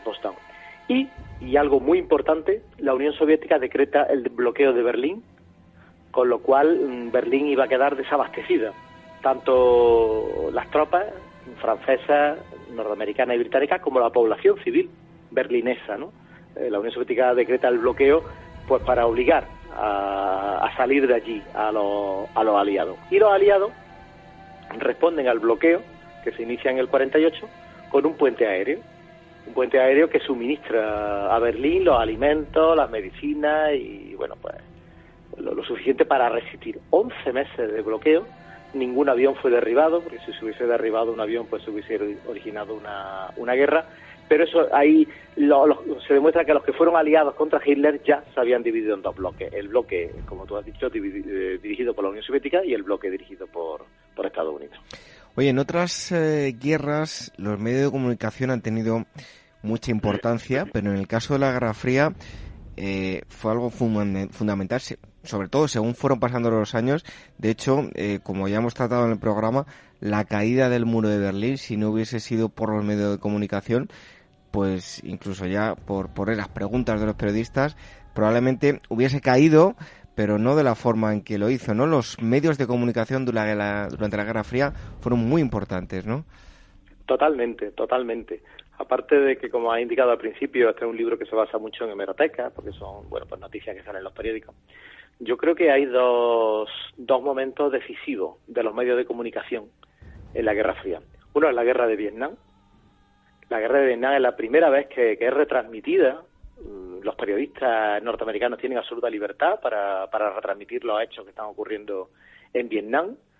Es verdad que cargan las tintas contra Estados Unidos, contra las propias tropas norteamericanas, no cubren las atrocidades que hacen eh, los soldados de Vietnam del Norte, los guerrilleros del Vietcong, y eso causa un impacto en la sociedad norteamericana que, bueno, todos nuestros oyentes saben que, que- la sociedad norteamericana se fractura y, bueno, y Vietnam es la primera derrota de, de Estados Unidos. Pero otro escenario en que los medios de comunicación son decisivos, en este caso para la libertad, para el triunfo de la libertad, es cuando los países satélites de la URSS comienzan a instalar antenas parabólicas y ven las cadenas de televisión, escuchan las radios de los países occidentales y comprueban que en los países occidentales se vive mucho mejor que- que tras el telón de acero, hay muchas más libertades, hay un nivel de vida mucho mejor y no es eh, el, mm, la opresión capitalista que, les vendían que, ocurría, ¿no? Porque que en los países mm, tras el telón de acero, eh, en la educación, en la propaganda, se, se vendía que, que en los países occidentales, bueno, pues se perseguía al obrero, eran belicistas, racistas, era una opresión a la clase a la clase trabajadora, bueno, y de repente con las antenas parabólicas descubren que no, que gracias a esos medios de comunicación descubren que, que hay libertad, que hay buen nivel de vida y bueno, el ansia de libertad no se puede no se puede reprimir eternamente. Oye, un capítulo que me parece muy interesante y curioso y es eh, el dedicado al vocabulario de la Guerra Fría, ¿no? Sí, sí. Yo creo que, los que nos estén escuchando, que tengan ya pues una edad de, de 50 años o por ahí, habrán oído lo de la distensión, la distensión, la coexistencia pacífica. Era una especie de decir, bueno, el mundo va a estar dividido en dos eternamente, bueno, pues vamos a llevarnos bien, ¿no? Eso era la coexistencia pacífica, la distensión. Luego la palabra telón de acero, que, que es de lo primero que, que se crea, lo, lo, lo inventa Churchill. Churchill, en el año 1946, pronuncia un discurso en una universidad norteamericana y habla de un telón de acero que ha caído en, Europa. Eh, son términos que están que se siguen utilizando, ¿no? De hecho, Alfred Hitchcock tiene una película que se llama Cortina rasgada, ¿no? Que, es de un intento de evasión desde Alemania Oriental a Occidente y esa cortina rasgada hacía referencia al telón de acero. Una película, además que yo la recomiendo. Yo soy un gran seguidor y amante del cine de Hitchcock, eh, protagonizada por Julie Andrews y Paul Newman. Así que Y Paul Newman, efectivamente. fantástica, fantástica película. Em, bueno, hay uno de los eh, líderes, tal vez no sea el, el más eh, popularizado, porque eh, a, a cualquier persona que le hables de la Guerra Fría, no sé, le viene, como vamos a comentar luego, le viene a la mente eh, Gorbachev, eh, Ronald Reagan, eh, no sé, hay muchos políticos. Eh, Konrad Adenauer, a pesar de ser uno de los principales, tampoco es de los eh, más populares que a uno le puede venir a la mente, ¿no? Pues, sin embargo, fue decisivo, ¿no? Porque Adenauer coge a una Alemania hundida, hundida completamente, y, después de, de casi 15 años como canciller de la República Federal Alemana, eh, sube a Alemania a ser de nuevo una locomotora de Europa, de la Europa libre, de la, de la Europa democrática, ¿no? yo creo que, que, Adenauer además influye mucho en los partidos conservadores de, de, de Europa por, por bueno porque demuestra que desde la democracia desde una postura conservadora se puede llegar a, a levantar a un país es verdad que bueno pues los recelos contra Alemania que, que nunca que nunca se han perdido pues han, han hecho que, que no sea que no sea el político más, más más valorado de, de, Europa, pero no hay que olvidar que bueno está es uno de los padres de la Unión Europea junto con De Gasperi, ¿no? con, con Schuman y con Monet son los son los cuatro padres de la Unión Europea, o sea, que aparte de del gran éxito que tuvo como canciller de, la República Federal Alemana, luego está en, en el origen de, del Tratado de Roma que crea el mercado común, ¿no? antecedente de la Unión Europea. Hay mm, tres nombres también fundamentales: MacArthur, Eisenhower y eh, bueno, un último que eh, te lo pregunto eh, cayó en desgracia, ¿no? ¿Cuál? Patton, ¿te refieres? Exacto. O... Patton, sí. Bueno, eh, los tres, tres generales norteamericanos, tres generales norteamericanos claves en la Segunda Guerra Mundial, que los tres, bueno, pues tienen, tienen una historia en la Guerra Fría. En el caso de Patton, muy cortita. Patton muere en un misterioso accidente, en un misterioso accidente de tráfico. Él tiene un enfrentamiento con, con la Unión Soviética, un choque personal con los generales de la Unión Soviética al terminar la Segunda Guerra Mundial y muere misteriosamente. Los otros dos, MacArthur y Eisenhower, bueno, Eisenhower, que fue el general jefe de la fuerza aliada en Europa, llega a ser presidente de los Estados Unidos durante ocho años, el que termina la guerra de Corea, bueno, en España se, se conoce porque es el que viene a visitar a Franco, a rubricar los acuerdos, es decir, es un, ahora que está tan de moda, ahora que está tan de moda en la política española los militares que entran en política, bueno, pues fíjate, en Estados Unidos tenemos un general que llegó a Eisenhower, un general de cinco estrellas, que llega a presidente de Estados Unidos. Y MacArthur, MacArthur, que fue el, digamos que el paralelo a Eisenhower, pero en el Pacífico. MacArthur era el jefe de las fuerzas norteamericanas en el, en el Pacífico, gran vencedor de la Segunda Guerra Mundial. Muchas veces no se habla, pero es el artífice de la democratización de Japón, eh, de, reconstruir Japón respetando la figura del emperador. Fue una inteligentísima gestión la que hizo allí, al frente de, de Japón, cuando estuvo andando, y luego choca, choca con el presidente Truman por la guerra de Corea. Eh, choca, choca con el presidente Truman, mmm, disiente de la forma de llevar la, la guerra. Es verdad que MacArthur no había previsto que China, la República Popular China, iba a intervenir en la, en la guerra y ese choque con ese choque con Truman provoca que Truman lo destituya. Eh, Truman lo destituye en el, en el cenit de la popularidad de MacArthur eh, como una manera de decir que los, que los militares norteamericanos no tienen que meterse en la política, que quien dirige la política mmm, es el presidente de los Estados Unidos, su gobierno, ¿no? Y, y, después de aquello nunca más un general norteamericano se atrevió a discutir decisiones políticas. Pero también es cierto que MacArthur entró en, en toda la mitología norteamericana, ¿no?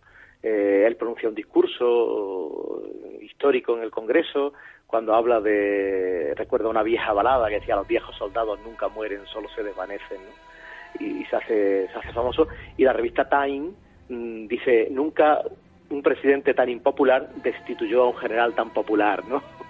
Eh, haciendo referencia a que Truman no era un presidente precisamente muy querido por los norteamericanos y en cambio MacArthur sí, ¿no? Y bueno, pues, pues, esas cosillas son aparecen en el libro que son entresijos de, de esas historias que habitualmente no, no las hemos leído en, en, los libros de historia. Uh -huh. eh, año 1968, ¿qué supone este año para la Guerra Fría? Bueno, pues es un año en que, que el poder va a la calle, el poder pasa a la calle. En el mayo del 68 francés, eh, todavía estamos bajo los efectos de aquel mayo del 68, ¿no? Cuando hoy en día eh, en España también muchas veces los resultados de la urna se discuten y, se echa la gente a la calle es un poco el poner la urna en la calle, ¿no? La urna de la calle, ¿no? ¿Cuándo empieza ese concepto de la urna de la calle? Bueno, pues empieza en el mayo del 68 francés, cuando espontáneamente, yo creo que espontáneamente los estudiantes parisinos se, se manifiestan y crean una, una revolución que dura todo todo el mayo, ¿no? Y eso bueno, hay teorías de que, de que estaba el espionaje soviético alentando aquello. Yo creo que fue más, bastante más espontáneo de hecho las proclamas de la imaginación al poder, bajo, bajo los adoquines está la playa, eh, eso salía espontáneamente. Otra cosa es que luego se quisiera instrumentalizar, ¿no? Por, por, por agentes por agentes soviéticos pero fue espontáneo espontáneo y cuestionó mucho cuestionó mucho la rigidez de la rigidez de los sistemas políticos occidentales que nunca nunca han vuelto a hacer lo mismo ya se tiene muy en cuenta la calle eh, lo hemos vivido en España no los políticos tienen muy en cuenta las reacciones de, la calle en el 68 Estados Unidos comenzó a perder la guerra de Vietnam no la comenzó a perder militarmente pero sí eh, en el 68 hubo una ofensiva la ofensiva del TET de las fuerzas norvietnamitas del Vietcong, del que provocó 16.000 muertos norteamericanos. Después de cuatro años de guerra, la sociedad norteamericana dijo, después de cuatro años de guerra, 16.000 muertos, algo está fallando aquí. En, los países tras el telón de acero, en el 68 hubo un intento de un socialismo de rostro humano en Checoslovaquia, que terminó, fue la primavera de Praga, que terminó aplastada por los tanques del Pacto de Varsovia que se demostró que era imposible que, se democratizase eh, que se democratizase el régimen los regímenes socialistas no y en México también una tragedia bastante olvidada no pero eh, en México los estudiantes mexicanos también se manifestaron y hubo 300 muertos en la plaza de las tres culturas no el 68 es, un año clave en la Guerra Fría y todavía seguimos eh, debiendo muchas cosas al 68 bueno hay un personaje peculiar eh, no sé si lo digo bien, que es eh, Chikatilo. Eh, ¿Quién fue ese personaje? Bueno, un personaje siniestro, un personaje siniestro que, que causa más de medio centenar, es un, asesino en serie, es un asesino en serie, de para nuestros oyentes que no lo andemos por la rama, pongamos la situación, es un asesino en serie de la Unión Soviética, de la Unión Soviética que causa más de medio centenar de crímenes entre niños y niñas, todos menores de, edad, durante unos 13 años. Durante 13 años está cometiendo estos crímenes, crímenes de motivación sexual, ¿no? Con sadismo, y mm, que lo que pone y lo que da escalofrío es pensar que fue el sistema soviético el que permitió, el que permitió que siguiese delinquiendo, porque en la Unión Soviética no quería reconocer que en el paraíso socialista había un asesino en serie. Entonces, eh, primero no utilizó técnicas modernas, no utilizó, utilizó técnicas modernas de, ADN que ya estaban al alcance, no quiso contar con ayuda exterior de otros países que le, ofrecían ayuda y sobre todo este hombre era un destacado miembro del Partido Comunista de la Unión Soviética y, eso le hacía estar exento de, de sospecha. Es cuando ya empieza a decaer la Unión Soviética, cuando ya empieza a haber la liberalización, pues hay un policía honrado, policía honrado que, que, nunca había tirado la, toalla y es quien lo quien lo descubre, ¿no? Pero Chikatilo tiene, tiene su conciencia, ya digo, más de medio centenar de, crímenes sádicos contra niños y niñas. Oye, uno de los aspectos más relevantes para el gran público seguro resulta las Olimpiadas y la Guerra Fría. Eh, digamos que la lucha por las medallas eh, era mucho más que deporte, estaban en juego eh, mucho más que simples competiciones deportivas, ¿verdad?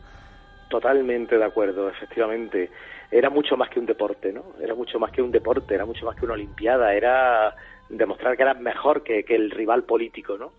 Eh, apareció la República Democrática Alemana, que arrasa en la, en la Olimpiada, todos, todos los que hemos visto las Olimpiadas de los años 60, 70 y 80 recordamos aquellos atletas, aquellas nadadoras de la República Democrática Alemana con camiseta azul, pantalón blanco, que continuamente estaban subiendo al podio. Luego se demostró que estaban la mayoría dopados en un dopaje del Estado oficial, el Estado obligaba a doparse a los atletas. Hay algunos casos honestos, por ejemplo hay una atleta Marita Koch, que sigue teniendo el récord mundial de 400 metros lisos, ¿no? Pero en muchos otros casos eran gracias al dopaje. Y luego, bueno, pues las Olimpiadas, mm, los grandes duelos, yo creo que muchos de nuestros oyentes lo recordarán, los duelos de baloncesto entre la Unión Soviética y Estados Unidos, ¿no? Eh, Estados Unidos el gran dominador de baloncesto hasta que la Olimpiada de 1972 pierde, pierde por un punto, pierde por, un punto en una canasta muy discutida, muy discutida. Eh, dijeron que los árbitros habían estado a favor de la Unión Soviética. Está la anécdota de que los jugadores norteamericanos se negaron a recoger la medalla de plata y hoy en día esas medallas de plata siguen en la sede del Comité Olímpico Internacional en Suiza y se niegan tanto aquellos jugadores como sus descendientes se niegan a recoger, les mandan todos los años, les mandan una carta y se niegan a recoger aquella medalla de plata. Y hubo una revancha en 1988.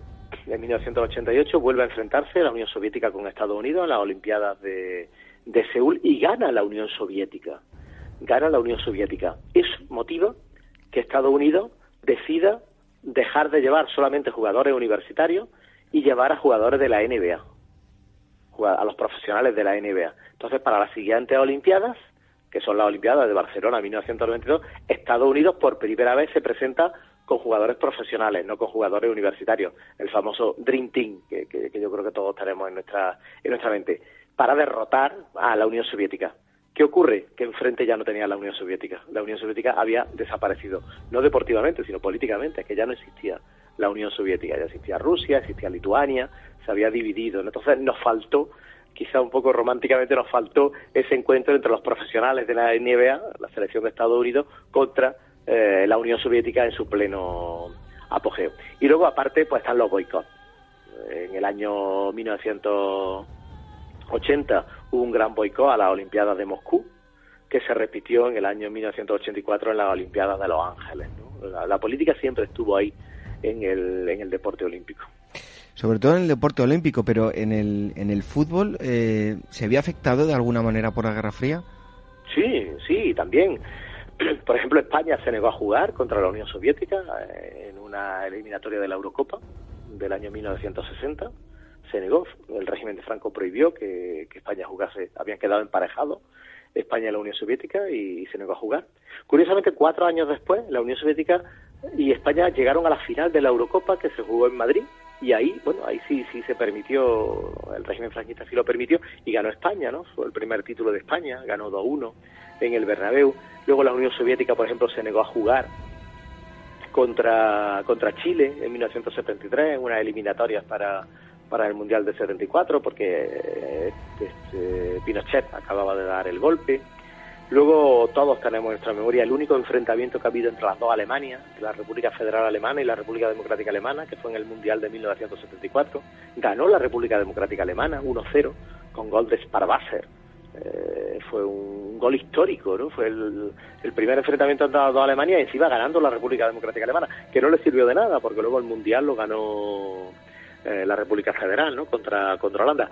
Y luego algo que pongo yo en el libro, ¿no? El, eh, jugadores de Hungría, jugadores de Hungría que, que tras la Revolución de 1956 buscan, buscan nuevos países donde jugar, huyen de, allí, perseguidos por, por el comunismo. Y bueno, gracias a eso, Puskas juega en el Real Madrid, se convierte, bueno, Puskas ya era un grandísimo jugador húngaro y, en España se convierte en el Pichichi durante varias temporadas de un Madrid campeón de Europa y en el Barcelona juegan grandes jugadores húngaros como Kubala, como Fibor y como Coxis, ¿no? Eh, luego hay otros jugadores del este de Europa que no pueden, no pueden salir de allí porque había una norma intransigente en los países del este de Europa que hasta que no cumpliese el jugador 30 años no podía salir fuera del telón de acero. En fin, una norma absurda, ¿no? Entonces, pues fijaros eso, como, como el fútbol también estuvo marcado por la, por la Guerra Fría. Bueno, hablamos del deporte rey en España y en buena parte de Europa, pero si hablamos del ping-pong, ¿qué papel juega el ping-pong durante la Guerra Fría? Sí, el ping-pong es algo muy, muy curioso. Eh, China y Estados Unidos, la República Popular China y Estados Unidos no tenían relaciones. China era un modelo comunista mucho más integrista que el de la Unión Soviética y no tenían relaciones con Estados Unidos. ¿no? Eh, llega un momento en que a los dos les interesa, les interesa empezar a tener relaciones, pero no saben cómo, no saben cómo. Entonces, una, una, simple anécdota, o sea, un hecho fortuito. En un campeonato de ping-pong, en un campeonato de ping-pong, eh, un atleta, un jugador de Estados Unidos, pierde el autobús para volver a, a su alojamiento.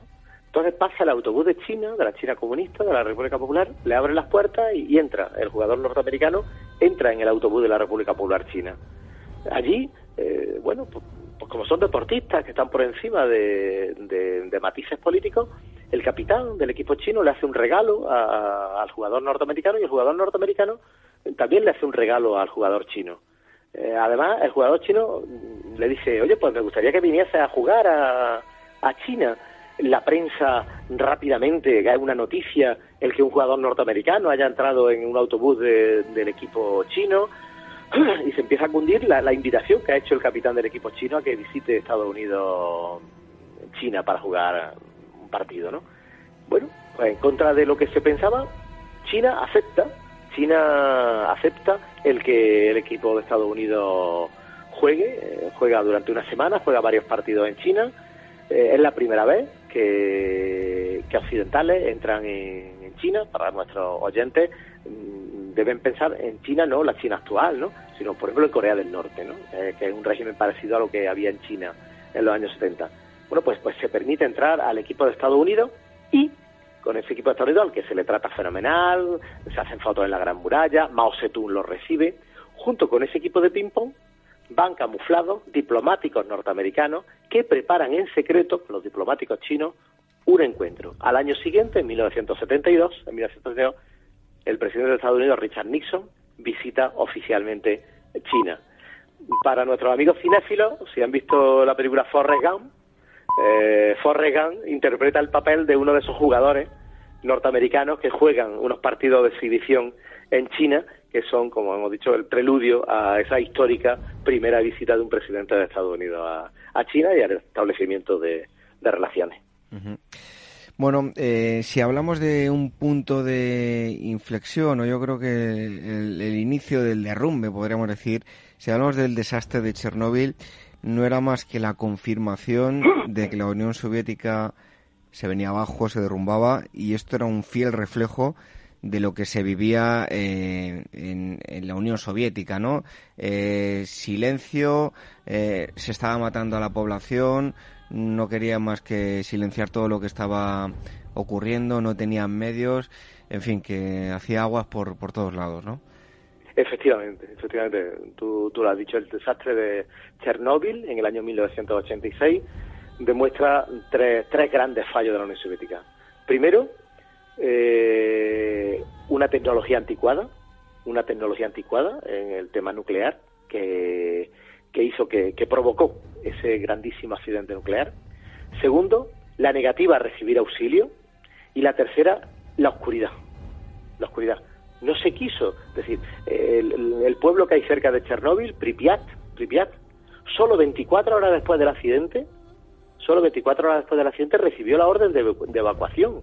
24 horas después de que estallase el reactor nuclear. Y tres días después, tres días después, la Unión Soviética seguía negando a la comunidad internacional, seguía negando a la comunidad, a la comunidad internacional que había habido una explosión nuclear. Es Suecia, Suecia la que, mm, desde una central nuclear de Suecia que capta radiaciones y detecta de dónde, de dónde viene, la que da el grito en el cielo, pero hasta tres días después la Unión Soviética lo negó. Gorbachev llevaba un año en el poder y Gorbachev cuando se entera ordena inmediatamente transparencia. Cuando eh, superando los clichés arcaicos y rígidos de la antigua Unión Soviética ordena transparencia y bueno pone en evidencia pone en evidencia eh, que la Unión Soviética era un estado ya fallido Ah, un estado fallido eh, rígido burocratizado eh, los ciudadanos muriéndose de hambre y encima con unos materiales deficientes y una oscuridad informativa que, que mantenía alejado al pueblo de la realidad.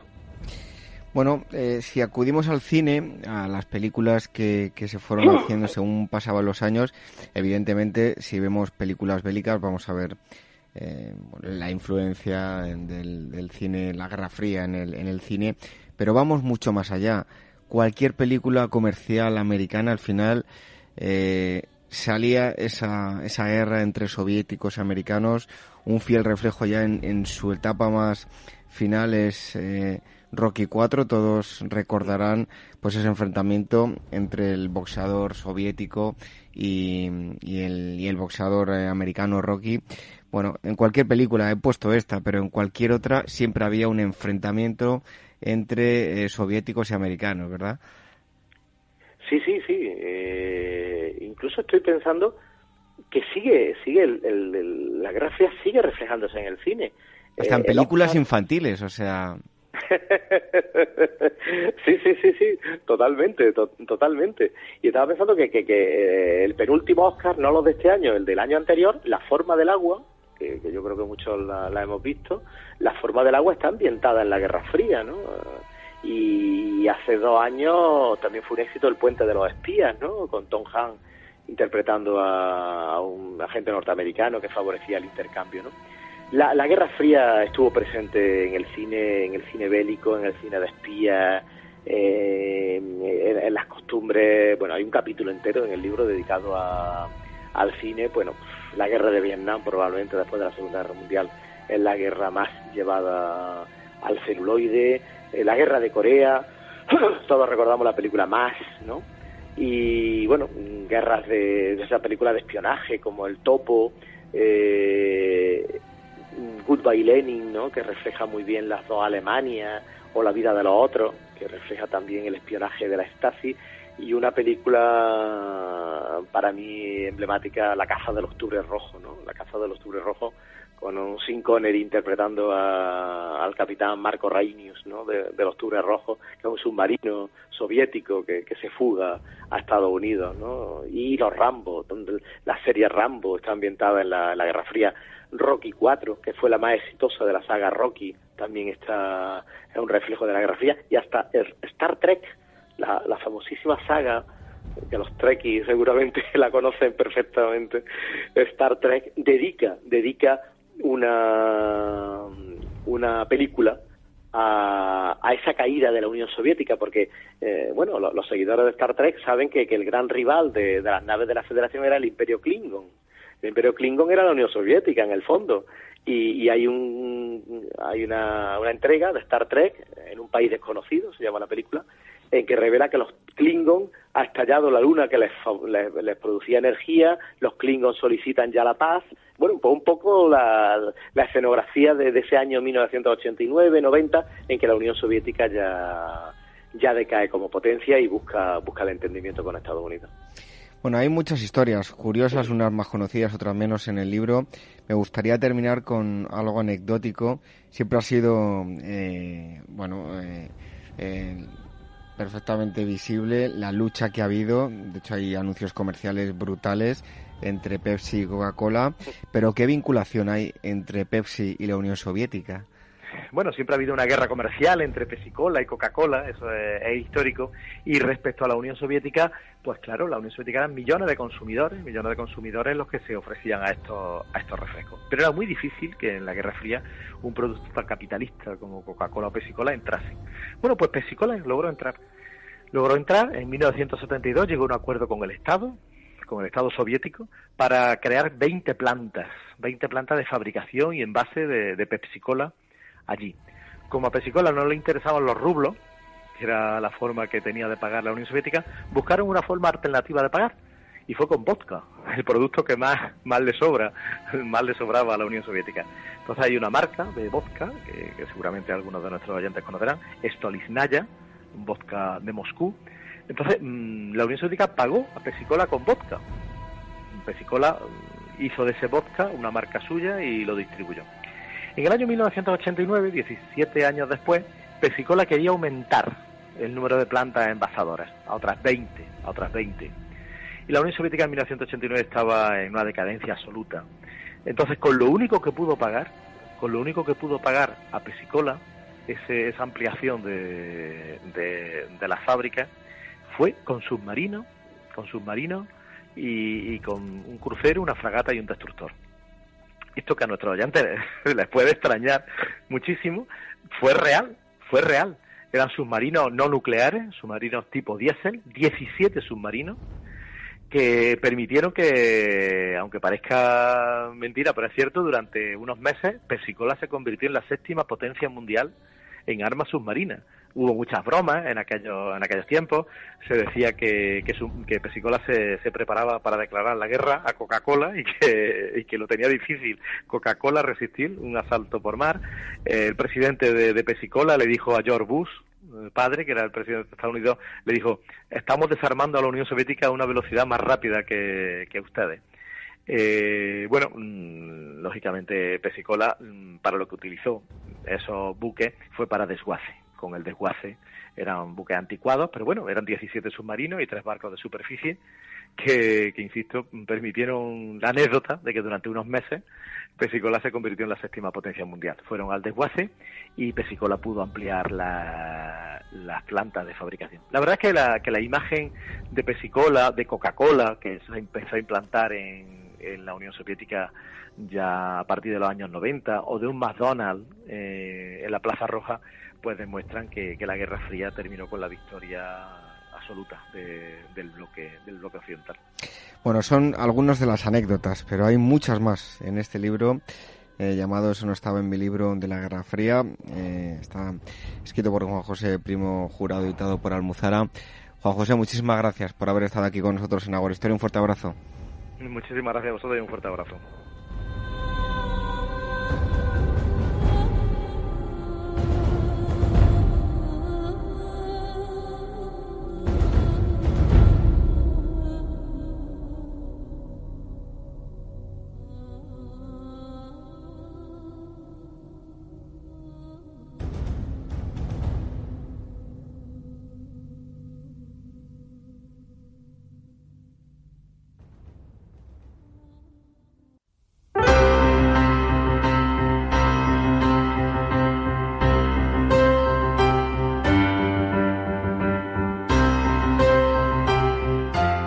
Concluimos esta asamblea número 274 de Ágora Historia, una aproximadamente una hora y media cargada de cultura, de historia, eso que tanto nos une y que nos gusta. Y en esta asamblea, en primer lugar, hemos conocido todos los detalles de la cultura celta en Hispania. Hemos eh, centrado la entrevista en el aspecto mágico y guerrero con el historiador Gonzalo Rodríguez García. Después les hemos ofrecido una nueva recreación del podcast de nuestro compañero de Capital Radio, José de la Morena, El lado equivocado de la historia. Hoy hemos hablado de un pasaje de los iguales en Francia en el marco de la Revolución Francesa, el germen del comunismo. Y en tercer lugar, junto al eh, historiador y escritor Juan José Primo Jurado, hemos eh, conocido historias curiosas, unas más conocidas que otras, de la mm, Guerra Fría. Espero que esperamos que hayan disfrutado eh, con este programa de, de Ágora Historia. Regresamos dentro de siete días, eh, como siempre, en la sintonía de Capital Radio a las 22 horas, una hora menos en la Comunidad Canaria. Y si no nos pueden escuchar en directo, lo pueden hacer a través de los podcasts cuando ustedes quieran, en cualquier día de la semana, a través de iVoox, iTunes, Spreaker y Spotify pueden descargar y escuchar nuestros eh, programas que aprovechamos nuevamente a agradecer a todos aquellos que nos dejan valoraciones y eh, comentarios en cualquiera de, las plataformas. Las redes sociales también durante la semana, el Twitter arroba, arroba agorahistoria y facebook.com barra agorahistoria mm, programa. Y para contactar con nosotros, si quieren hacerlo por email, dos direcciones, agora arroba capitalradio.es y contacto arroba agorahistoria.com. Nos despedimos hoy con una frase del escritor italiano Hipólito Nievo. Dice así, la juventud es el paraíso de la vida, la alegría es la juventud eterna del espíritu. Buenas noches, hasta el próximo sábado. Sean felices.